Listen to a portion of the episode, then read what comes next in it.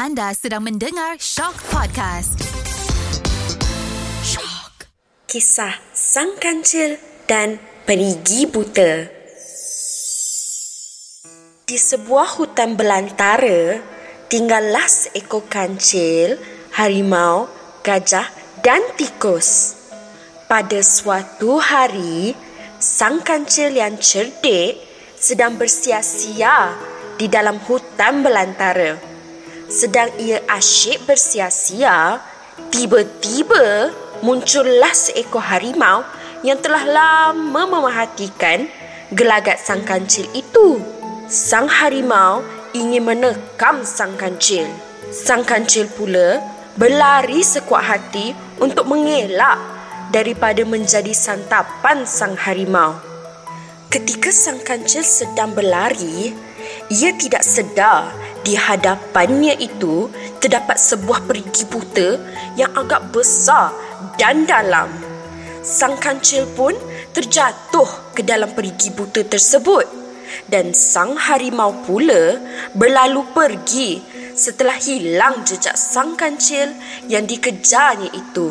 Sang kancil berasa amat lega setelah mengetahui sang harimau sudah tidak mengejarnya lagi.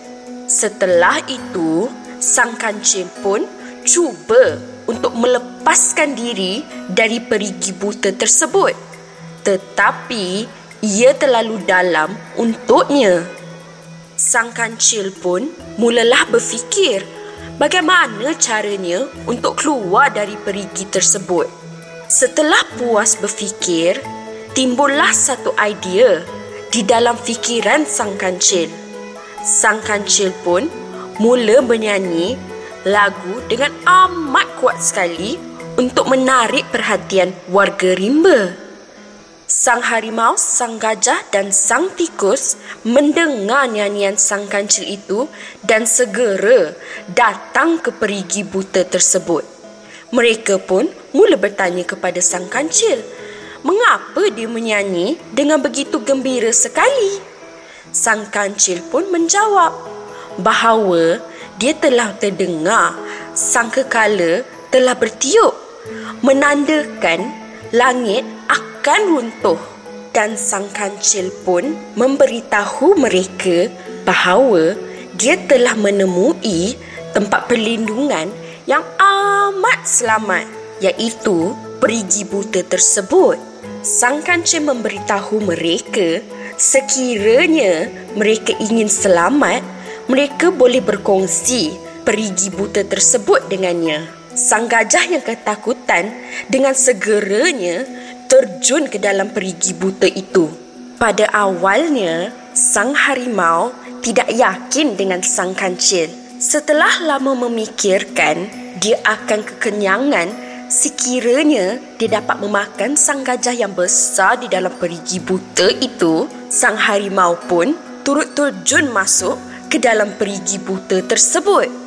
Setelah semua telah masuk ke dalam perigi tersebut, harimau ingin menekam sang kancil dan sang gajah. Namun, sang kancil meminta sang harimau untuk menunggu ia menjamah makanan dahulu.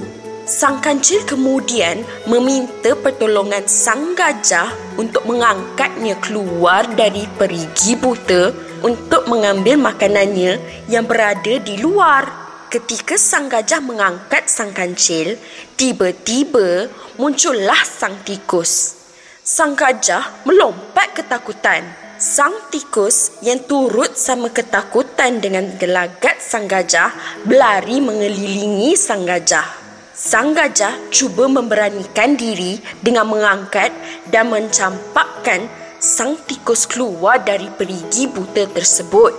Melihat situasi tersebut, sang kancil pun mendapat satu idea yang baru. Sang kancil cuba melagakan sang gajah dan sang harimau. Dengan pantasnya, sang kancil menendang sang gajah dan sang harimau. Mereka pun berkelahi kerana tidak mengetahui siapa sebenarnya yang menendang mereka. Sang kancil mencadangkan supaya dibuat undian. siapa yang didapati bersalah akan dihumban keluar dari perigi buta itu agar ditimpa langit runtuh. Mereka bersetuju dengan cadangan sang kancil itu. Apabila didapati sang kancil kalah dalam undian itu, lalu sang gajah menghumban sang kancil keluar dari perigi buta tersebut. Sang gajah dan sang harimau mengetawakan sang kancil kerana menyangka dia akan ditimpa langit runtuh. Tidak lama kemudian, sang kancil menerangkan bahawa cerita tersebut hanyalah rekaan semata-mata. Sang kancil pun berlalu pergi sambil mengetawakan sang gajah dan sang harimau kerana terpedaya dengan tipu helahnya. Jadi, pengajaran yang kita boleh ambil dari kisah tadi adalah jika kita berada dalam kesusahan, kita haruslah meminta tolong dengan cara yang baik. Kita pun janganlah mudah percaya dengan kata-kata seseorang tanpa sebarang bukti. Dan kita juga janganlah mudah mengetawakan seseorang jika kita tidak tahu perkara sebenar. Dengan itu, sekian sahaja kisah Sang Kancil dan Perigi Buta.